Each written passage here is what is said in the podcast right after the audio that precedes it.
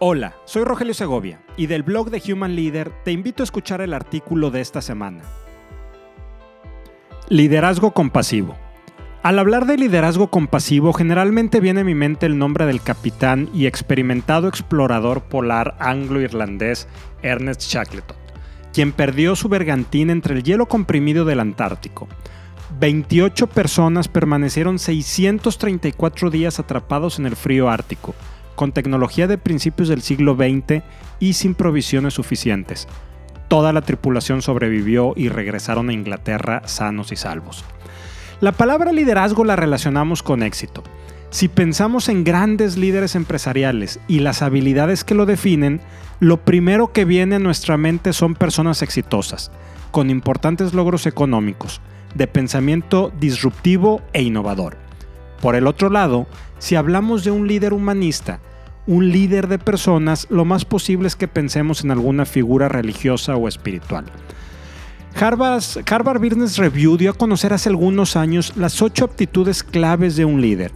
Manejo de complejidad, mentalidad global, estratégico, innovador, generador de networking, inspirar compromiso, flexibles y ágiles para aprender, la compasión, es decir, el sentimiento de solidaridad entre iguales, al parecer no es una de las competencias definida por Harvard Business Review. El vocablo compasión, sufrir con, enraizada en la tradición judeocristiana, nos remite a una sensación de lástima, de superioridad de quien la siente hacia quien la sufre. Nada más alejado de la realidad. La compasión es la profunda conciencia del sufrimiento de uno mismo y del de otros seres junto con el deseo de ayudar a evitarlo. Es lo que hizo Shackleton. Ayudó a evitar el sufrimiento suyo y de los demás. Es lo que debe hacer todo líder. Es fácil, bastante fácil de hecho, encontrar personas que puedan liderar algo, un proyecto, una empresa, un negocio. Pero son pocas las personas, los líderes, que cuidan de sí y de los otros a partir precisamente de su liderazgo.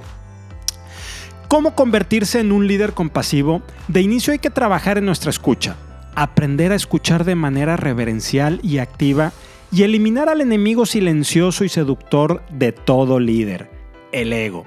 A partir de aquí, tenemos que trabajar en los tres pilares propuestos por Christine Neff. Atención plena, esto es, hacerse consciente del sufrimiento propio de los otros sin juicios ni críticas. Humanidad compartida es decir, entender que nuestro sufrimiento alguien más lo está experimentando o ya lo experimentó. El sufrimiento es consustancial con la naturaleza humana. Al ser conscientes de esto, desarrollamos un sentimiento de ecuanimidad y evitamos el aislamiento y la culpa. Autocompasión. Necesitamos desarrollar sentimientos de afecto, amabilidad y comprensión a nosotros. Esto evita la culpa y autocrítica y nos permite ayudar a evitar el sufrimiento de otros seres humanos. Recordemos, un líder compasivo inspira, conecta y motiva, y generalmente consigue los objetivos del equipo y los propios. Finalmente, compasión no es amabilidad ni empatía. La empatía es identificarse con el sufrimiento del otro sin el deseo o intención de ayudar a evitarlo.